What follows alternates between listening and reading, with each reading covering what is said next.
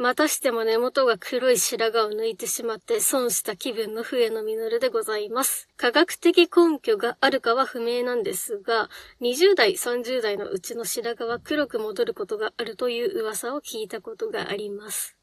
実際に根元が黒い白髪だったり、中間だけ白い髪っていうのをいくつか見かけたことがあるので、あながち間違っていないのかもしれないですね。やはりストレスはない方が良いのだと思います。転職してから仕事の内容こそ難しくなりましたが、そもそも会話が通じない人との会話がなくなったということで、ストレスが激減したような自覚があります。先日、エンジニアに転職をしたいという相談を受けました。しかも、未経験からのエンジニア転職なんですよね。私はこれまで何度か同様の相談を受けてきましたが、原則として大丈夫ですよ、慣れますよと答えるようにしています。もちろん手放しにエンジニアになれるという意味ではなく、その人の状況をヒアリングして、その人がエンジニアになるために必要なアクションは何か、いつまでに何ができている必要があるかを提示した上での慣れるということなんです。私自身未経験からエンジニアになったからこそ、当時の私がそうしてもらえたら嬉しかっただろうという気持ちがあるので、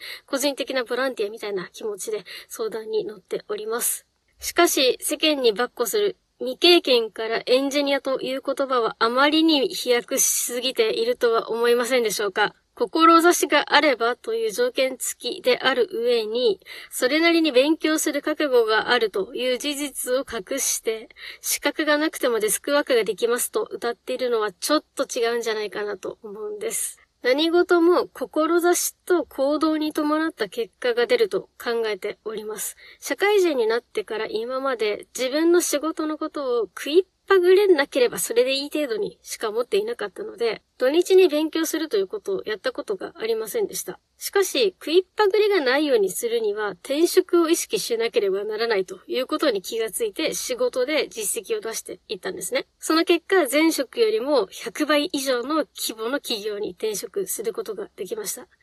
前職がちっちゃかったってこともあるんですけどね。もしこれで土日もがっつり勉強していたら結果はまた違ったかもしれません。意識が高いか低いかっていうところは正直どうだっていいんです。エンジニアになりたい理由がデスクワークがしたいからだとして、給料を上げたいからだとして、何であれ構いません。ただ、エンジニアになりたいという気持ちだけでは何も変わりません。行動を起こすことが大切です。先日デビッド・ボーイの映画ムーン・エイジ・デイドリームを見てまいりました。あの映画はですね、デビッド・ボーイの映像のコラージュと思ってみると良いです。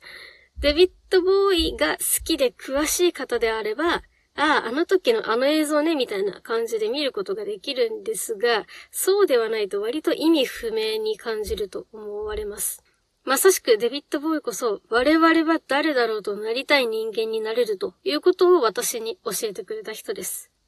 私は言葉として分かりやすいから、便宜上デビッド・ボーイが好きみたいに言っておりますが、もはや好きどころではありません。崇拝や憧れを通り越して、私自身がデビッド・ボーイのつもりで生きているんですね。だから、デビッド・ボーイは死んでなんかいないんです。愛する者の心に居場所を変えて生き続けているのです。なんつってですね、私は日頃、ボーイ成分を摂取しすぎないように心がけております。あんまり摂取しすぎると、封印している内なるボーイ、インナーボーイが呼び起こされてやばいことになるかもしれないからです。実際にこの映画を見て早速、東京でぬくぬくと会社員生活やってる場合じゃなかった。なんてね、今にも退職届を出しそうになる一方で、だけど選択に迫られたらどちらも選べというポリシーだから仕事を手放さなかったんだっていうことを思い出して、内なるボーイに翻弄されている日々でございます。偶然なんですけど、デビッド・ボーイのイベントの日は必ず雨が降るんですよね。デビッド・ボーイ大回顧展は2017年1月に1回、4月に2回見に行ったんですが、いずれも雨が降っていました。で、それで今回の映画を見に行ったのが3月25日。また雨が降っていましたね。デビッド・ボーイは雨降らしなんですかね。そういえば、ラジオトークでたびたびギフトをくださる村さん、マスボンさんの番組で、デビッド・ボーイの衣装と、それに似ている柄の海牛の画像を並べるブログというものが紹介されていたので、実際に拝見してみたんですが、確かにデビッド・ボウイの衣装って海牛から着想を得たのかと思うほど海牛の配色と似ている時があるんですよね。デビッド・ボウイも好きで、かつ海牛を深く観察しないと気づけないので、奇跡の着眼点だと思いました。ちなみにアメフラシと海牛は別物です。上野実がお送りするウルトラボックス。WBC で日本が優勝しましたね。それで改めて思ったのが、昔はみんなで同じ時間に同じテレビを見て、学校では昨日見たドリフの話で盛り上がるというような時代だったのに、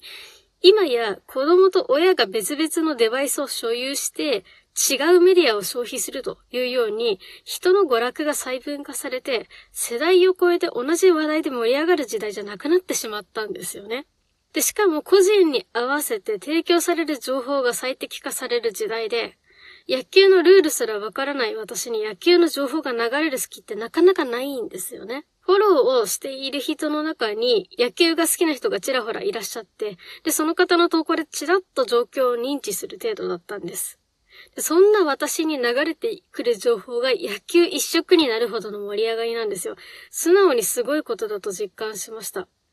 喜びを他の誰かと分かり合う。それだけがこの世の中を熱くすると、お酒が歌っていたんですけれども、久しぶりに日本全体が年齢、性別問わず同じ話題で熱くなった瞬間に立ち会えたような気がしました。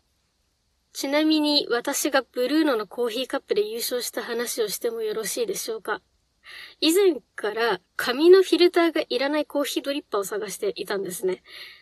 毎日コーヒーを飲むんですが、ドリップバッグのレギュラーコーヒーを使っているとですね、自分一人のコーヒーのためだけに毎日ドリップバッグとドリップバッグを包装しているビニールを捨てることになるので、環境面でよろしくないと以前から思っておりました。で、それで一度フレンチプレスを買って失敗したんですよね。恐ろしく粉っぽいコーヒーになりました。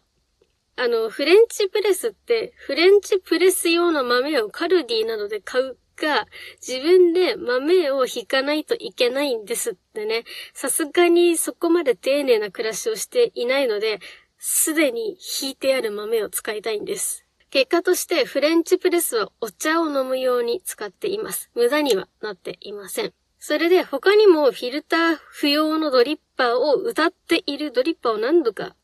買って失敗してきちゃったんですよ。やっぱり粉っぽくなるんですよね。で、それでここ最近陶器でフィルター不要のドリッパーを見かけるようになったんですね。これはもしかしてフィルター不要のドリッパーの需要が高まってきたのではないでしょうか。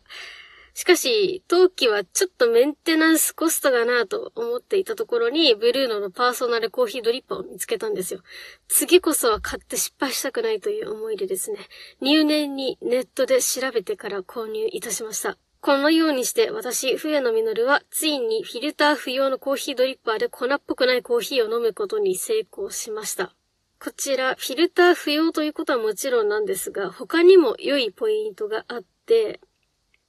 付属の蓋がドリッパーの受け皿に使えるんですよね。私は大変ケチでありまして、出がらしで2杯目を入れるためにステイさせておきたいんですよ。2杯目がね、美味しいかどうかってこの際どうだっていいんです。ケチだから2杯目が飲みたいんです。あと2杯目はカフェオレとかにしちゃうといいですよ。味が薄いかどうかそこまで気にならなくなります。あと良かった点がもう一つあって、手持ちのコーヒーカップとぴったりフィットしたんですよ。これを収納とかの界隈で、あとアパレルとかの界隈でシンデレラフィットと呼ぶらしいですね。ボダムのシャンボードっていう、透明で持ち手だけがプラスチックでできたコーヒーカップなんですが、これがすごいめちゃめちゃお気に入りのカップだったんですね。で、引き続き使えるじゃん、ラッキーっていう、笛の的良かったポイントでございます。そんな感じの、ついに粉っぽくならないフィルター不要のコーヒードリッパーを見つけて、地味に QOL が上がったというお話でした。最後に 1.5 連絡です。毎週金曜日のライブ配信なんですが、なんと3月31日は年度末でございまして、実施できない可能性が高まってまいりました。ですので、30日木曜日に実施いたします。ぜひ遊びに来てくださいね。お相手は私、笛野実がお送りしました。それでは次回のウルトラボックスでお会いしましょう。